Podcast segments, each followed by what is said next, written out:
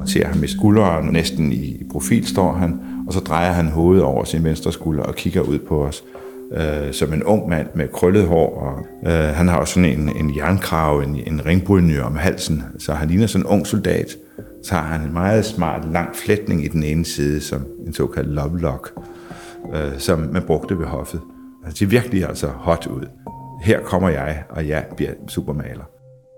Supermaleren er Rembrandt, og det er Jørgen Vadum, der fortæller. I 90'erne og frem til 2004 der boede Jørgen i Holland, hvor han var forsker på Mauritshavsmuseet i Haag. Her var han med til at lave en stor Rembrandt-udstilling. Og det virkede oplagt at bruge Rembrandts selvportræt til plakaten til udstillingen. Og de var klar til at trykke. Øhm, og så lavede vi en standardanalyse af billedet, hvor vi så på det med infrarød optagelse. Og der så vi så, at der under hele ansigtet her, og hans øh, skulder og krave, der var altså en undertegning en, en tegning udført i, i sort kridt, som hvad skal vi sige, skitsen på den, den hvidgrunderede lærred, før han begynder at male. Det gjorde Rembrandt aldrig. Han gik nemlig lige på med farve, og tegnede ikke først. Og det vil sige, det her fuldstændig fantastiske selvportræt, som er sublimt malet og flot, måtte vi erkende ikke mere var en Rembrandt.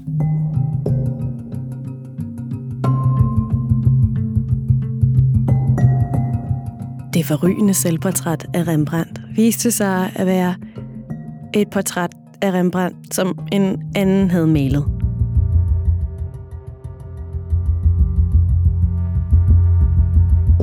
Det her er historien om de uægte Rembrandt-malerier. Og den begynder med en gåde. Først var der 10 Rembrandt-malerier i Statens Museum for Kunst samling. Så var der 0 og i dag hænger der to Rembrandt-malerier på væggene på SMK. Men ikke et eneste Rembrandt-maleri blev købt eller solgt fra samlingen i mellemtiden. Hvordan kan det gå til?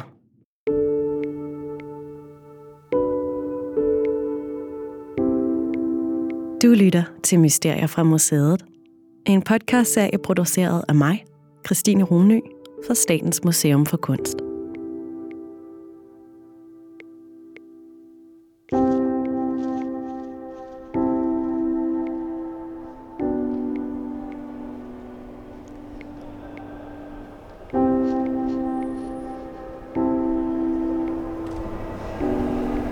Jeg står øh, i forhallen ved Statens Museum for Kunst i den der store aula med søjler og stuk i loftet og sådan nogle smukke glaspartier, så der kommer lys ind ovenfra.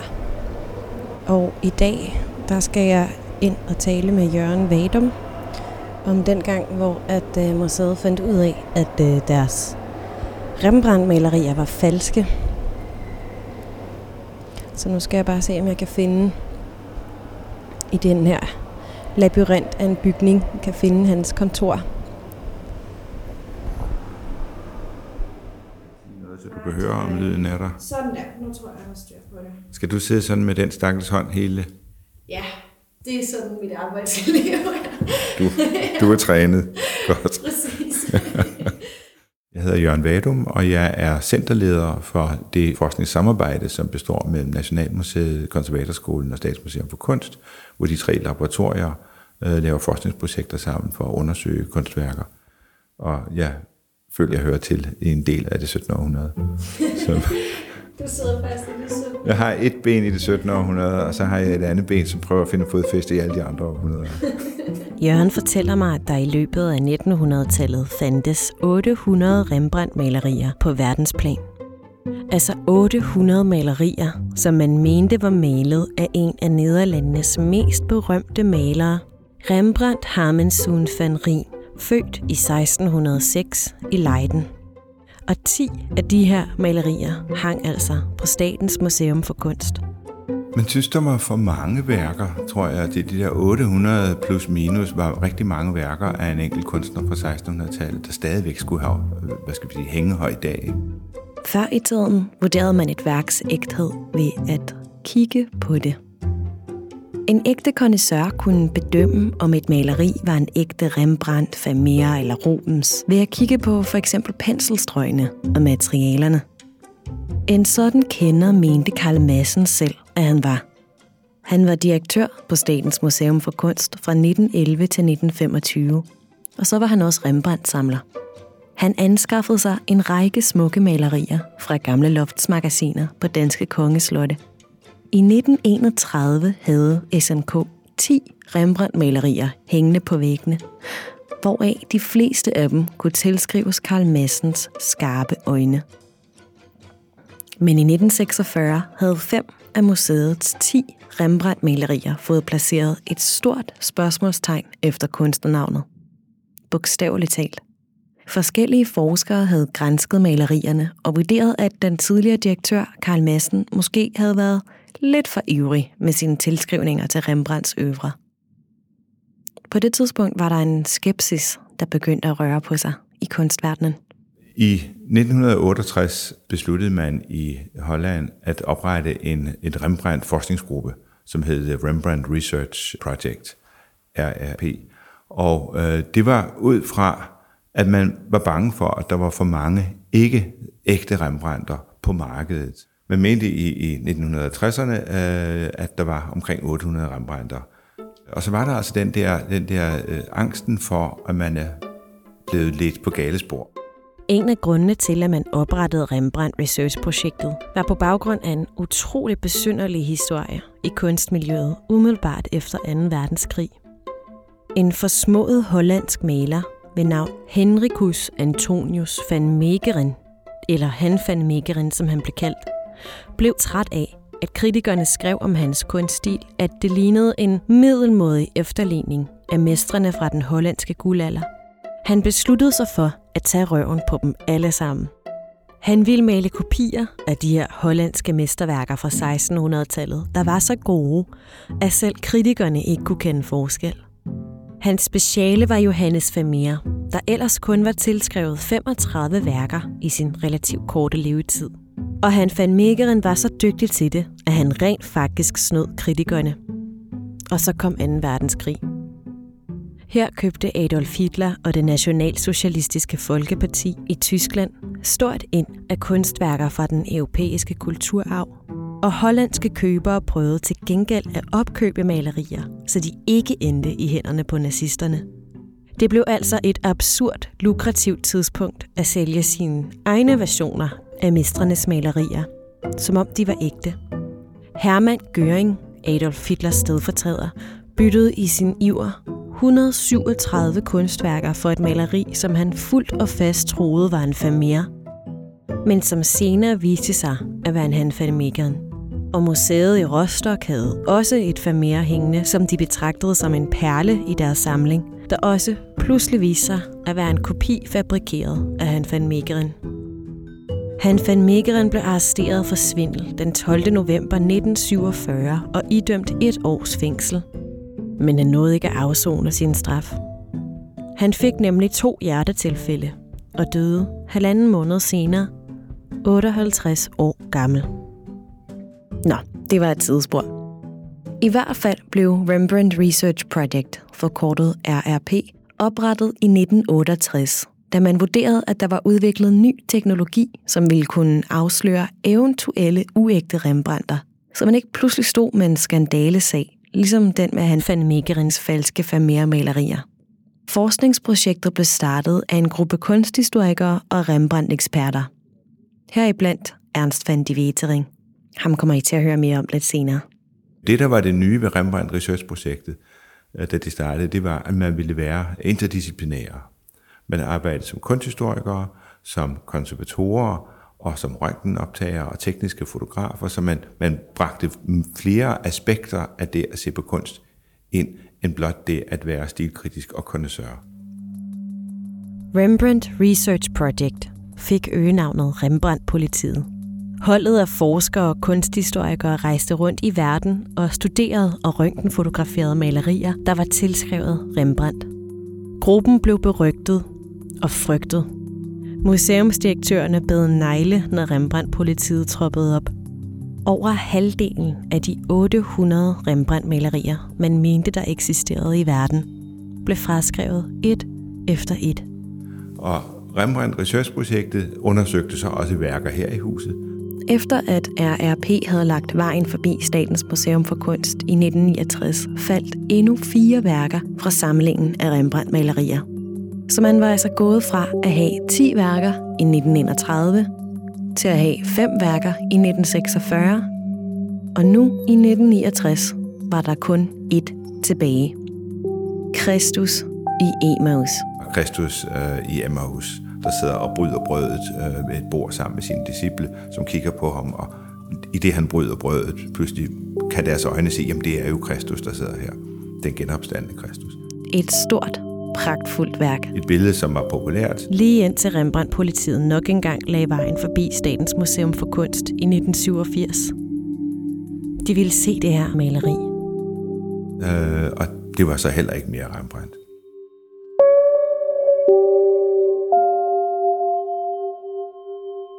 Statens Museum for Kunst har altså i løbet af 56 år mistet sine 10 Rembrandt-malerier, uden at malerierne er forsvundet.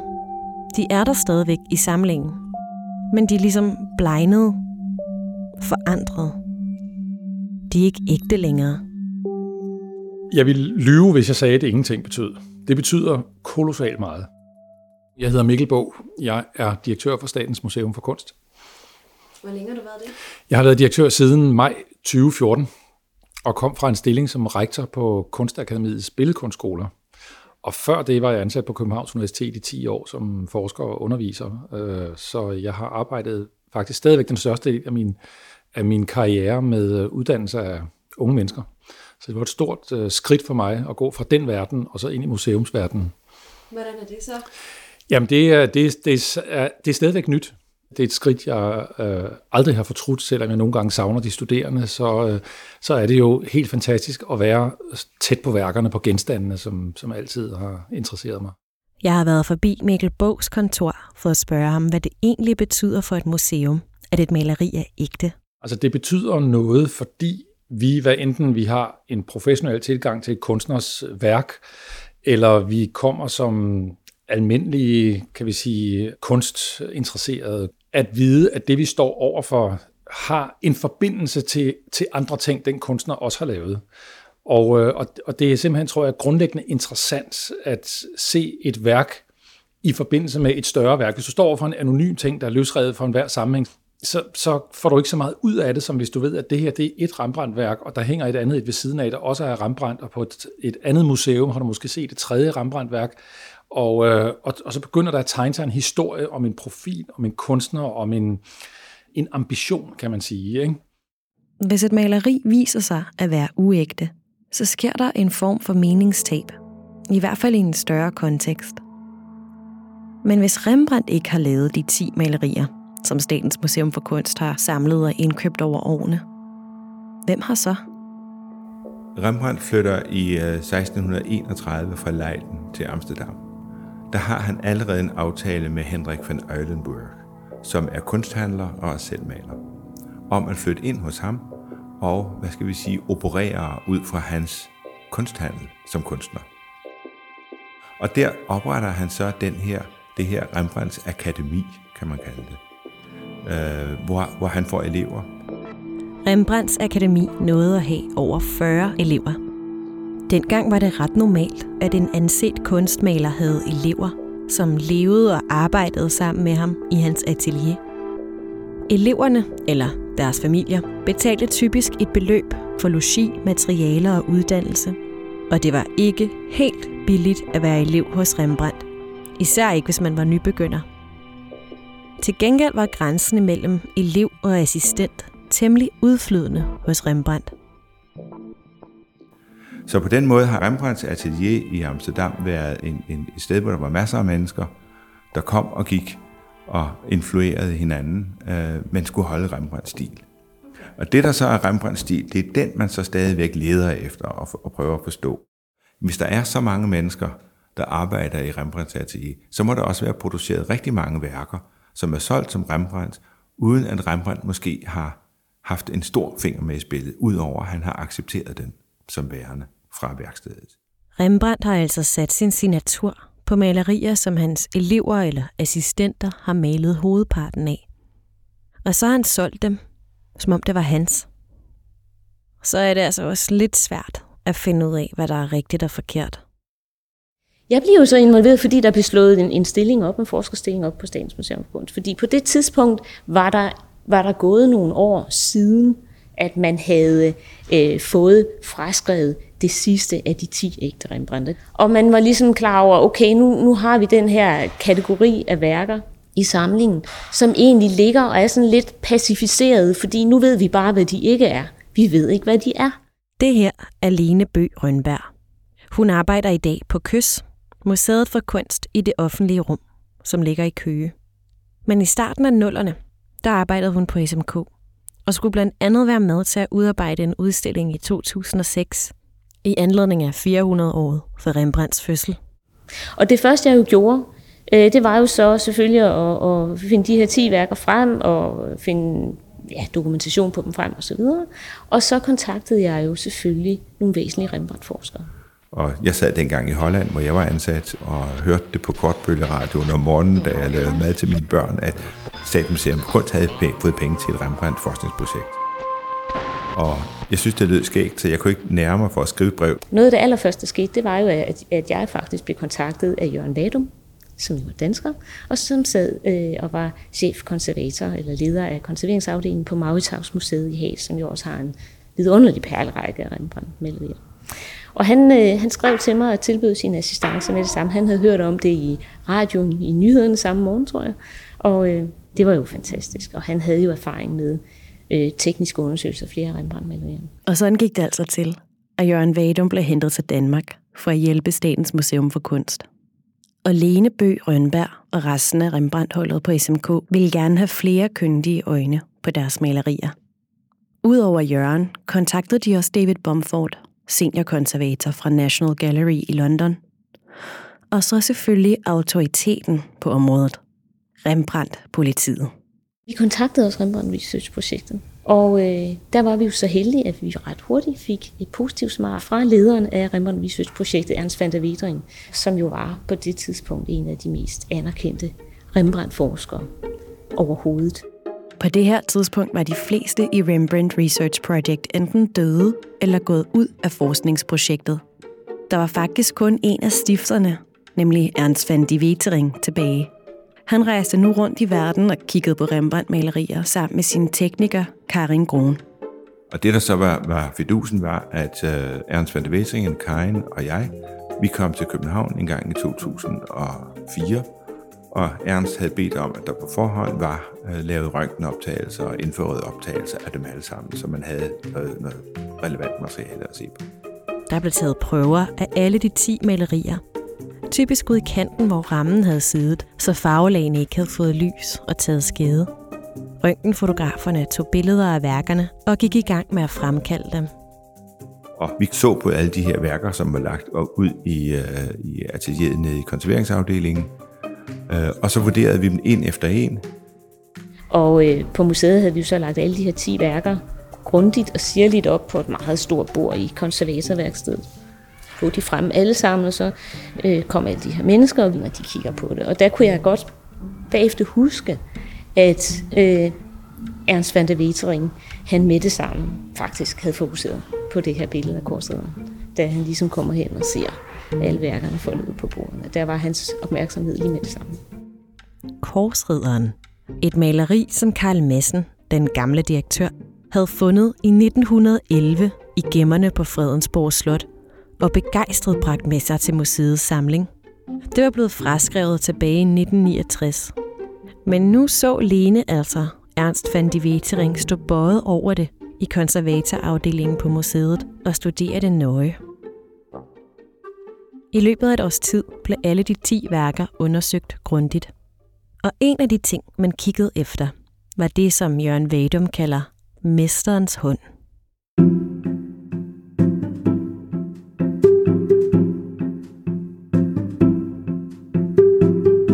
Når man undersøger et værk for at finde ud af, hvem der har lavet det, er det Rembrandt eller ikke. Øh, så er det jo en kombination af en hel masse faktorer, man ser på. Men penselføring er meget væsentlig. Og det er her, man ser den der duktus, eller mesterens hånd, om jeg så må sige, hvor man jo vurderer øh, den måde farveklatterne er anbragt på. Det afspejler den nemhed eller lethed, hvormed kunstneren har kunnet gøre det. Hvis du som elev skal kopiere eller emulere mesterens hånd, så skal du prøve at male ligesom den hånd gjorde. Og så bliver dit farvestrøg usikkert. Og det kan man altså se, øh, når man har set tilstrækkeligt mange øh, værker af den samme kunstner. Så kan du se, at det her, det, kan, det her, det ligner ikke den her sikkerhed, hvormed mesterens hånd sætter farven øh, ned på lærredet eller på, på trætavlen, som man maler på. Og det Rembrandt jo især arbejdede meget med, det var at lave pastosmaling og lave tyk, tykke farveklatter her og der for at accentuere udtrykket. Man kan sige, at han nogle gange øh, nærmest skulpterede overfladen, så det blev til sådan en relief, hvor lyset i rummet, der falder ind i et rum, også bliver fanget af de farveklatter, der sidder på maleriet, som derved giver det en næsten tredimensionel eller livagtighed. Øh, hvis man forestiller sig, at, at man sidder med siden til et vindue, hvor lyset falder ind på ens næse eller på ens øh, øh, pande, så kommer der et lyst parti, og det lyse parti vil Rembrandt typisk male med en stor klat hvid maling. Øh, og, og nogen synes på Rembrandts tid, det så forfærdeligt ud. Hvad for noget klat maleri. Og, og det han egentlig ville der, det var, at, at når du står på en vis afstand fra et værk, så glider de her klatter sammen. Dit øje kompenserer for det. Din perception gør, at du faktisk ser det der ansigt, der hænger derhen, som den tredimensionelle ting, du gerne vil se. Kommer du for tæt på, ja, så opløser det sig i en hel masse løse farvestrøg. Og der ser du kunstnerens hånd, fordi hvis du kan male så mange løse farvestrøg, som hænger sammen på afstand, ja, så er du jo en sand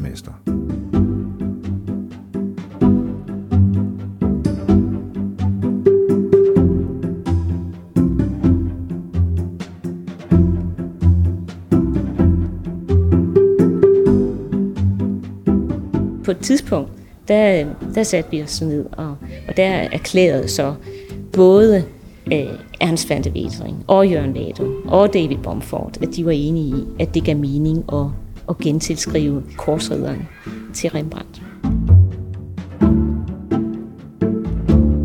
Det var slet ikke, øh, det var slet ikke horisonten for det her projekt. Og det blev heller ikke udtrykt fra museets side på nogen måde på det tidspunkt. Man var afklaret med, at de var skrevet ud af Rembrandt, og nu skulle vi så finde ud af, hvad vi skulle, hvem der så havde lavet dem, og få dem gjort til aktive værker, og også ligesom få dem reetableret og få en ny anerkendelse omkring dem, fordi vi jo vidste, at, at det her, mange af dem var rigtig fine værker. Så da det gradvist viste sig, at vi var ved at, at gentilskrive først ikke bare et, men to, så var det bestemt øh, noget, der lå helt uden for øh, den forventningshorisont, som jeg stod med som, som leder af, af det forskningsprojekt. Så, så åbnede I en flaske champagne, eller hvordan? Øh? det er jeg sikker på, at vi gjorde. Og det var ikke kun korsridderen, der blev gentilskrevet Rembrandt. Det blev også et lille maleri. Studie af et oldingehoved i profil. Det var endnu et af dem, som Karl Madsen havde fundet på Fredensborg Slot i 1899 og ivrigt tilskrevet Rembrandt. Dets ægthed blev godt nok betvivlet i 1930'erne, og det blev fraskrevet Rembrandt af Rembrandt Research Project i starten af 80'erne, fordi malestilen forekom dem for grov og tjusket. Nu, i starten af nullerne, genovervejede Ernst van de Wetering altså den beslutning, som Rembrandt Research Project dengang havde truffet. Og det er det, der har været lidt, lidt spændende og også, hvad skal vi sige, frustrerende for nogle museer, at man har set, at Rembrandt forskningsprojektet fra Amsterdam dels blev decimeret til bare en enkelt person, der til sidst kørte rundt med sin scientist og, og undersøgte værkerne, men også at værker, som man har troet på, og som blev afskrevet, fraskrevet Rembrandts øvre, og som man derfor var ulykkelig over at have mistet som et ægte værk, pludselig igen kunne blive det. Øh, og hvad var nu kriterierne? Øh, hvor seriøst var den her øh, efterforskning i virkeligheden? Det blev der stillet spørgsmål til.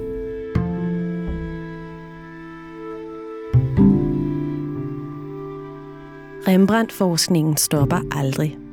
Man bliver ved med at studere mesteren og finde ud af nye ting om ham og den måde, han arbejdede på. Og med forskningen er det som om, at tolkningen af malerierne også ændrer sig. For eksempel plejede man at læse hans biografi ind i malestilen, når man skulle vurdere hans udvikling som kunstner. I begyndelsen, da Rembrandt var ung og ambitiøs, malede han mere fint og naturalistisk. Og senere udviklede han så den der lidt grove, klattede stil, som man kender ham fra i dag. Sådan plejede man i hvert fald at tolke det. Men i dag ved man, at Rembrandt allerede tidligt i sit liv eksperimenterede med den der lidt mere ufærdige og grove malestil. Det tyder på, at den biografiske fortolkning af værkerne har påvirket udfaldet, når man har skulle vurdere, om de var ægte Rembrandt eller ej. Og så er der det der med, at det virker som om, det kom bag på kunstverdenen, at Rembrandt ikke selv havde malet alt på alle de malerier, der kom ud af hans atelier. Som om man på et tidspunkt simpelthen bare har glemt, at Rembrandt havde et akademi, at Rembrandt havde elever og assistenter. Det får mig til at tænke på, hvad man egentlig kan lægge i det der med den ægte Rembrandt. Hvornår er en Rembrandt 100% ægte? Er det, når vi ved, at det kun er ham, der har rørt malingen, der er smurt på? Eller kan en ægte Rembrandt også være et maleri, hvor Rembrandt har lavet hovedmotivet, og så har assistenterne malet øh, ting og sager rundt om, øh, for at gøre det færdigt? Eller er en Rembrandt også det værk, som har signaturen Rembrandt, på trods af, at Rembrandt måske kun har lavet en enkelt lille retusch eller korrektion et enkelt sted? Hvad er en Rembrandt? Og det samme spørgsmål kan man også stille til samtidskunstneren i dag. Hvad er en ægte Jan Våge, og hvad er en ægte Bjørn Nørgaard? Fordi der er de der store øh, grupper af folk, der arbejder med. Og der er en, der får ideen, den bliver udviklet rundt om kaffebordet, og så udvikles ideen, og så bliver det til noget. Det er lidt et romantisk ideal, siger Jørgen. Det der med, at kunstneren skal sidde isoleret, forhudlet og alene på sit utætte atelier og skabe stor kunst ud af sin sjæls dybder.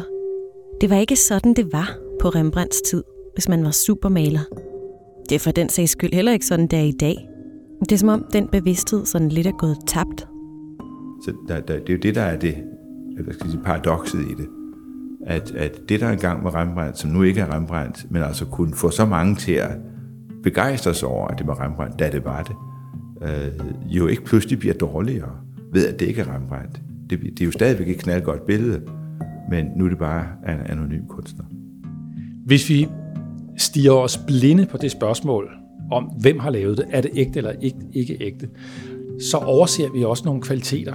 Så overser vi en umiddelbarhed og en, øh, og en hvad kan man sige, den glæde, der knytter sig til øh, bare at se, hvad der er foran os. Når du så kiggede på korsridderen, efter du fandt ud af, altså at forskerne ligesom siger, at det er faktisk Rembrandt, der har malet det her. Mm. Oplever du det så anderledes? Jeg oplever det helt klart anderledes, men det gør jeg også, fordi at jeg levede med det billede i tre år, øh, og kiggede på det næsten dagligt. Øh, og det, det har jeg ikke oplevet med, med noget andet. Nogle andre værker, jeg har arbejdet med som kunsthistoriker, det der med at komme så langt ind i et enkelt værk, det var en meget speciel oplevelse. Så jeg vil ikke, hvis du spørger mig, om, om jeg nu oplever det anderledes, fordi jeg så i dag ved, at man i dag vurderer, med den viden, man nu har i dag, og den mm, Rembrandt-opfattelse, man har i dag, vurderer, at det er udført af Rembrandt. At det, så, at, at det er det, der gør forskellen for mig. Jeg vil nærmere sige, at, at, øh, at arbejde så intens med et værk gør, at, at det, det aldrig bliver det samme igen. Det, det bliver mere. Jeg ved ikke, om det giver mening.